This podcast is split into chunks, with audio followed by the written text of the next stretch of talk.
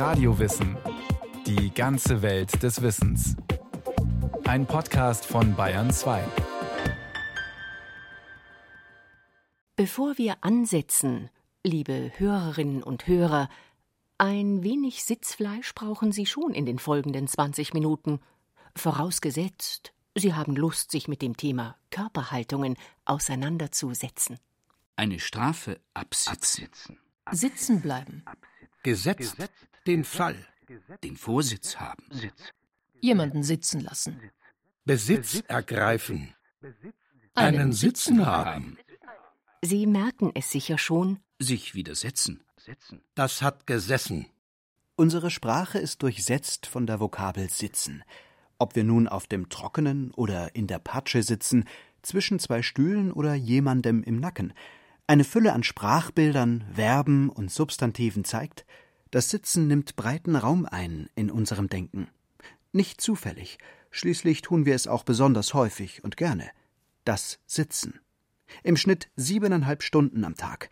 Am Frühstückstisch fangen wir zumeist damit an, dann geht es für viele sitzend weiter. In Bus, Auto oder Bahn zur Arbeit, wo wir dann wieder viele Stunden am Schreibtisch sitzen, in Sitzungen und in der Kantine, und abends schließt sich der Kreis der im Sitzen vollbrachten Aktivitäten im Fernsehsessel oder vor dem Rechner. In unserem Kulturkreis ist Sitzen die Norm. Während bei sogenannten Naturvölkern eine Vielzahl an unterschiedlichen Körperhaltungen zu beobachten ist, wie das stundenlange Kauern in der Hocke oder das Stehen auf einem Bein, verbringen wir unseren Alltag weitgehend im Sitzen. Wir leben in einer Sitzgesellschaft. Der moderne Mensch ist weniger ein Homo erectus, denn ein Homo sedens. Das entspricht zumindest der Beobachtung von Hajo Eickhoff.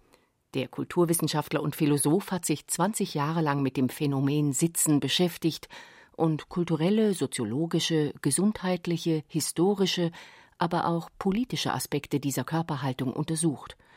Für ihn ist Sitzen ein anerzogenes Bedürfnis. Das, was wir lernen und können, danach haben wir am ehesten das Bedürfnis. Aber das hat nichts damit zu tun, dass das natürlich ist. Es ist ja auch eine kulturelle Haltung, es muss ja erlernt werden.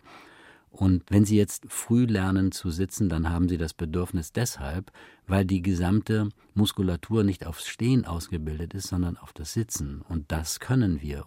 Das Sitzen.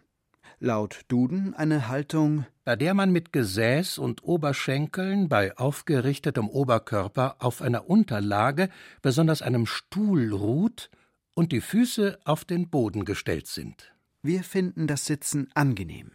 Die meisten von uns nehmen lieber Sitzgelegenheiten wahr, als sich die Beine in den Bauch zu stehen. Sitzen ist die gängige Körperhaltung für fast alle gesellschaftlichen Anlässe. Und auch in emotional aufgewühlten Situationen heißt es oft Komm, setz dich erst mal. Im Sitzen fühlen wir uns geborgen, auf dem Stuhl sind wir zu Hause. Das soll aber nicht darüber hinwegtäuschen, dass das Sitzen anstrengt, insbesondere den Rücken. Es beansprucht unsere Muskulatur, Bandscheiben und Gelenke einseitig, so Sitzexperte Hajo Eickhoff. Sie merken das ja daran, es kann sich ja keiner wirklich aufrecht im Sitzen über lange Zeit halten. Also das funktioniert nicht, weil die Muskulatur natürlich überanstrengend wird und dann begibt man sich in eine Lümmelhaltung und man geht von links nach rechts, nach vorne und hinten oder man benutzt andere Dinge wie die Hände vor der Brust zusammenschlagen, um sich zu stabilisieren. Das sind alles Verlegenheitsübungen, die wir im Sitzen gelernt haben zu praktizieren, aber besonders gut ist das nicht. Eine ständig angespannte Muskulatur wird spröde und verkürzt sich. Das Sitzen über täglich viele Stunden am Stück verursacht nicht nur Muskelatrophien, es zieht den gesamten Körper in Mitleidenschaft. Zu diesem Schluss kommt der Sportmediziner Ingo Frohböse von der Deutschen Sporthochschule in Köln. Er hat in einer Studie im Auftrag der deutschen Krankenversicherung den Hang der Deutschen zum Sitzen untersucht. Insbesondere die Verhaltensweise der Menschen im Alter zwischen 30 und 45 Jahren hält er für problematisch. Sie sitzen seinen Beobachtungen zufolge besonders ausdauernd und das mit schwerwiegenden Folgen. Was passiert? Muskulatur schwindet, weil Muskulatur braucht ständig Reize. Der Stoffwechsel versorgt die Zellen nicht mehr, ich bekomme eine Unterversorgung meiner zellulären Strukturen. Die Muskulatur übersäuert, ich bekomme ein saures Milieu in meinen Körper hinein, weil die Durchblutung nicht mehr richtig funktioniert.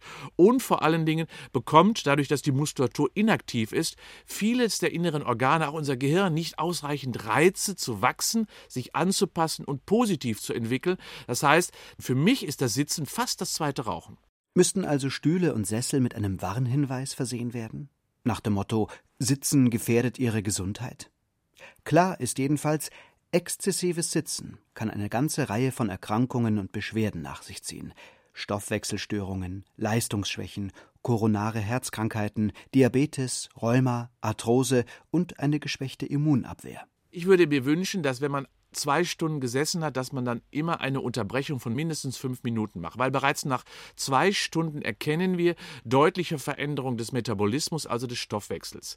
Und wenn ich das Tag ein, Tag ausmache und vier, fünf, sechs Stunden sitze, dann schaffe ich es auch nicht, durch abendliche Sporttreiben das zu kompensieren und das, was ich mir da an negativen Aspekten eingekauft habe, wieder zurückzufahren. Also, Tag ein, Tag aus, das immer zu machen, ist wirklich schädlich. Deswegen alle zwei Stunden immer eine Pause machen. Sich auch zwischendurch immer wieder einmal zu räkeln und zu strecken, tut gut und beugt der Abnutzung der Bandscheiben vor. Wenn schon viel sitzen, dann bitte nicht immer in der gleichen Position. Auch der permanent gerade gehaltene Rücken, der rechte Winkel zwischen Unter- und Oberschenkel, Oberschenkel und Rumpf sind physiologisch gesehen nicht wünschenswert. Der Präventionsmediziner Ingo Frohböse rät zum sogenannten dynamischen Sitzen ich muss ständig die Körperposition verändern, dann ist es richtig. Also eine alleinige einzige Sitzposition, die gibt es nicht. Das dauerhafte Wechseln der Sitzposition, das ist richtiges Sitzen. Und dazu zählt auch beispielsweise mal, die Füße auf den Tisch zu legen, um die Blutzirkulation zu stimulieren. Auch unter dem Tisch mal zu arbeiten mit den Füßen, um die Muskulatur anzuregen. Also Sitzpositionen müssen ständig verändert werden. Ob der Philipp heute still wohl bei Tische sitzen will? Also sprach in ernstem Ton der Papa zu seinem Sohn. Und die Mutter blickte stumm auf dem ganzen Tisch herum. Doch der Philipp hörte nicht, was zu ihm der Vater spricht. Er gaukelt und schaukelt, er trappelt und zappelt auf dem Stuhle hin und her. Philipp, das missfällt mir sehr. Erfährt der Zappel-Philipp aus dem Struwwelpeter von 1845 heute eine späte Rehabilitation? Aus dem Mund des Kulturwissenschaftlers Hajo Eickhoff klingt es fast so. Die Kinder haben doch ein ganz gutes Gefühl für ihren Rücken und für ihren Körper. Wir verbieten ihnen ja das Kippeln, aber wenn sie sich auf die beiden vorderen Beine konzentrieren und hin und her kippeln, dann entlasten sie die Lände, die im Sitzen eben enorm angespannt wird. Und das ist das Tolle bei Kindern. Sie haben ein ganz wunderbares Empfinden noch dafür. Und ausgerechnet das, was sie so gut erkennen und umsetzen, das verbieten wir ihnen. Hör auf zu kippeln, heißt das. Und das ist natürlich schon auch verhängnisvoll. Stillsitzen. Die Fußsohlen auf dem Boden. Der Oberkörper aufgerichtet. Beim Essen höchstens minimale Armbewegungen. Was auch heute üblicherweise noch respektierte Etikette ist, war im 19. Jahrhundert sogar ein rigoros und mit Schlägen durchgesetztes Erziehungsziel.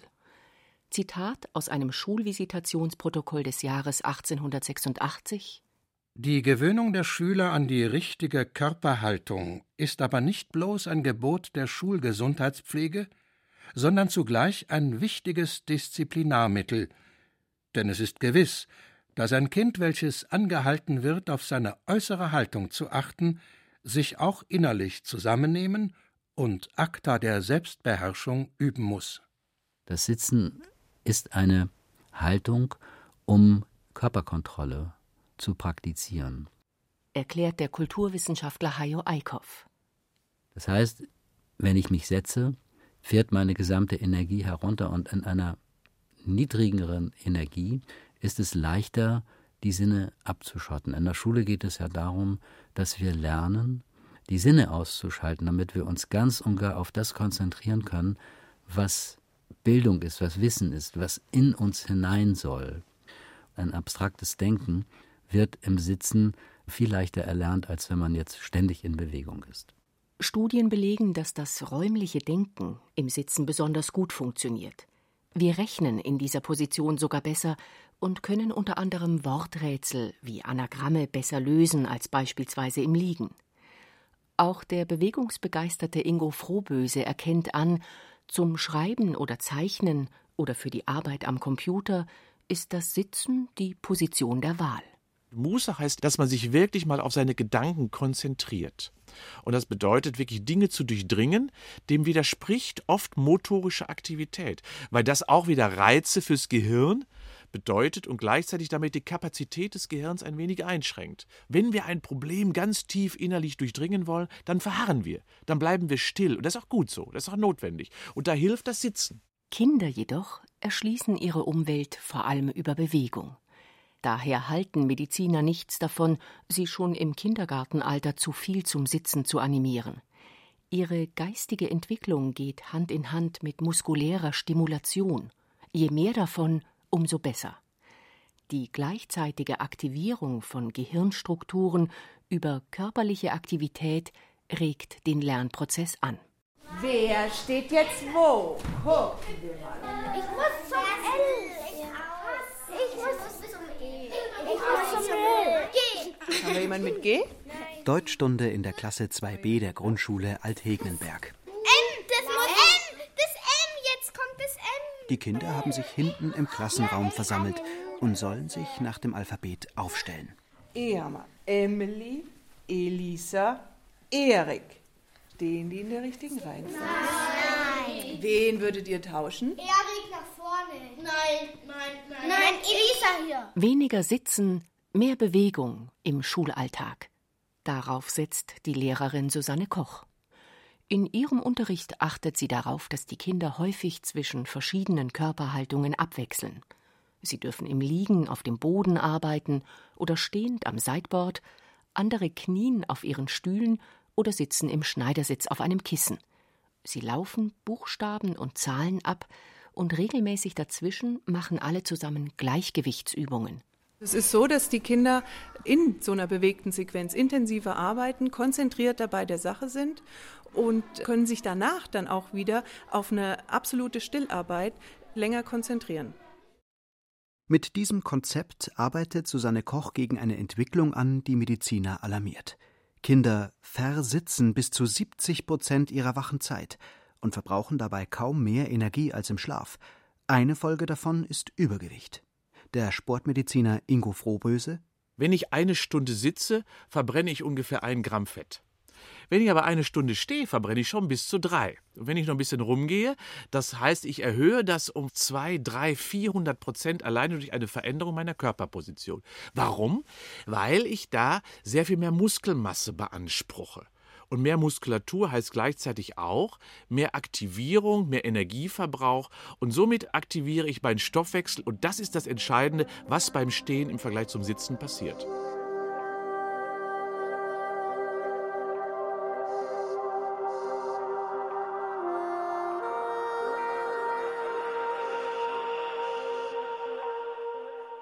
Die Evolutionsgeschichte hat den Menschen eine Besonderheit zugestanden – wir können aufrecht gehen und stehen. Von der Seite betrachtet liegen im Idealfall Ohren, Schultern, Hüfte und Knöchel auf einer imaginären geraden Linie. So kann sich nur der Mensch halten. Er alleine hat dafür überhaupt die anatomischen Voraussetzungen. Eine kleine Beuge in der Lende ermöglicht uns die aufrechte Haltung. Primaten dagegen stehen mit gebeugter Hüfte und gebeugten Knien. Das Stehen ist eine ungesicherte Haltung. Wir stehen nie stocksteif, sondern schwanken immer ein wenig vor und zurück. Selbst der Gardewachsoldat schafft keinen vollkommenen Stillstand. Um im Stehen die Balance zu halten, werden ständig Muskeln stimuliert zu kleinen ausgleichenden Bewegungen. Der Präventionsmediziner Ingo Frohböse jedenfalls legt in seinem Alltag auch Wert auf das Arbeiten im Stehen.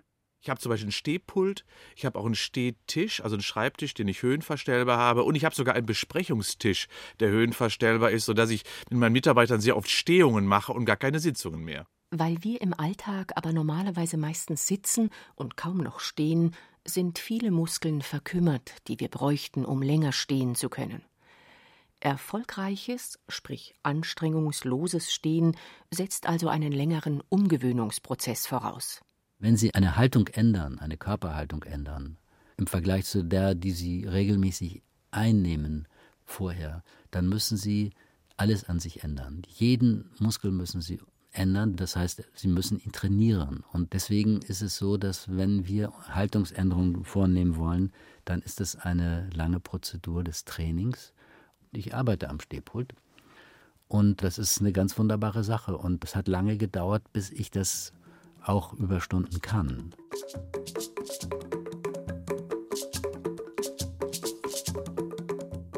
Während wir zum Sitzen üblicherweise einen Stuhl gebrauchen, nehmen die Angehörigen vieler anderer Kulturkreise in Afrika und in Asien unmittelbar auf dem Boden Platz. Gerade Menschen, die noch selbst Äcker bewirtschaften, fühlen sich der Erde viel stärker verbunden als verstädterte Menschen im Westen. Für sie ist die Erde die unmittelbare Lebensgrundlage, von der sie alles beziehen, was sie zum Leben brauchen. Feldfrüchte, Futter für das Vieh, Lehm zum Bau einer Behausung, Pflanzenfasern für Textilien. Uns in der industrialisierten Welt ist solche Bodenständigkeit längst verloren gegangen. Wir assoziieren Erde mit Schmutz und halten uns lieber davon fern. Von unseren Stühlen herab und aus dem Blickwinkel unserer Zivilisation erscheint uns das Hocken auf dem nackten Boden primitiv, obwohl es etwas gänzlich anderes ist. Natürlich und eben nicht gekünstelt, wie unsere Sitzgewohnheiten.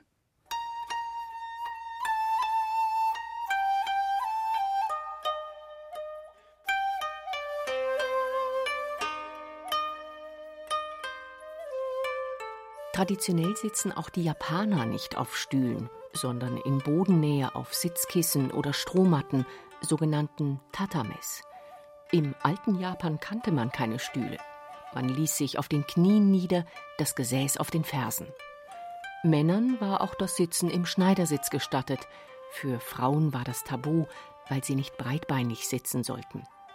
Auch heute sind diese beiden Körperhaltungen noch verbreitet, obwohl in den meisten japanischen Häusern inzwischen Stühle und Tische nach westlichem Vorbild üblich sind. Auch was die Liegegewohnheiten betrifft, leben in Japan Tradition und Moderne nebeneinander. Traditionelle Häuser hatten keinen Raum, der nur dem Liegen und Schlafen vorbehalten war.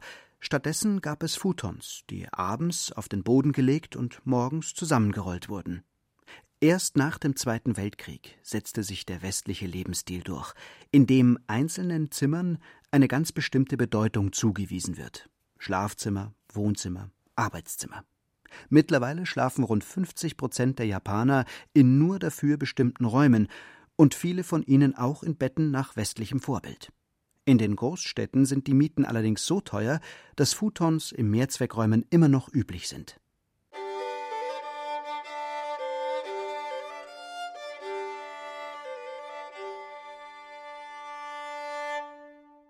Kulturgeschichtlich betrachtet haben wir uns in Europa eben erst hingesetzt. Erst um 1500 begannen die Bürger allmählich zu sitzen.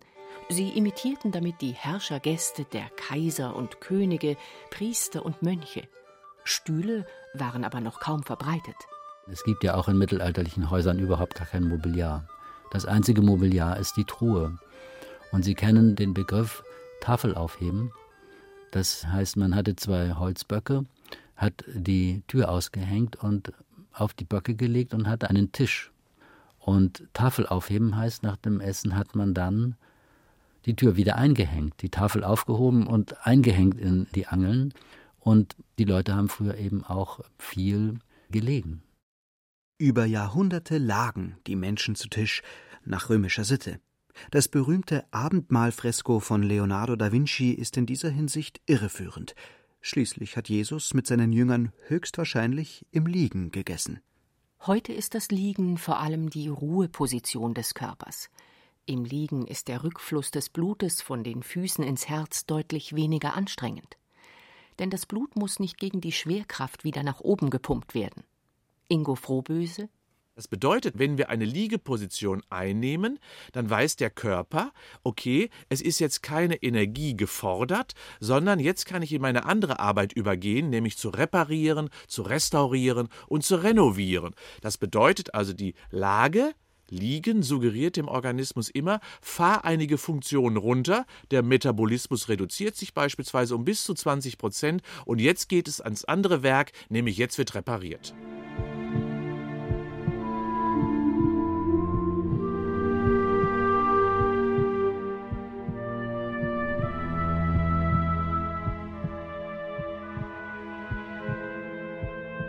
Wie wir uns halten, wie wir sitzen, stehen oder liegen, wirkt sich nicht nur auf unseren Stoffwechsel und die Herztätigkeit aus, auf unsere Muskeln und Sehnen, unsere Bandscheiben und Gelenke.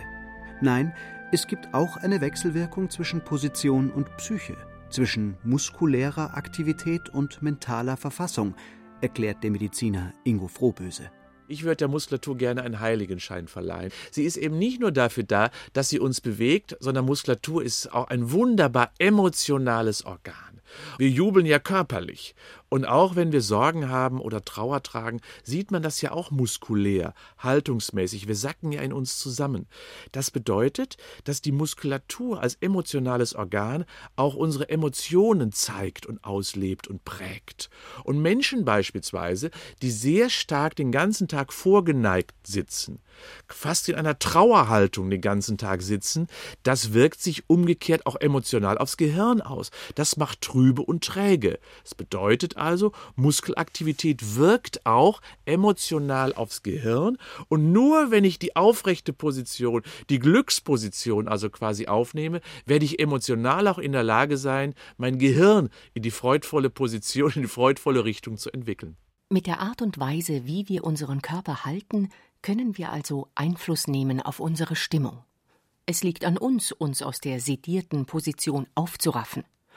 In den Lehnstuhl gelümmelt können wir vielleicht Probleme aussitzen, aber schlecht Stehvermögen und Standhaftigkeit beweisen.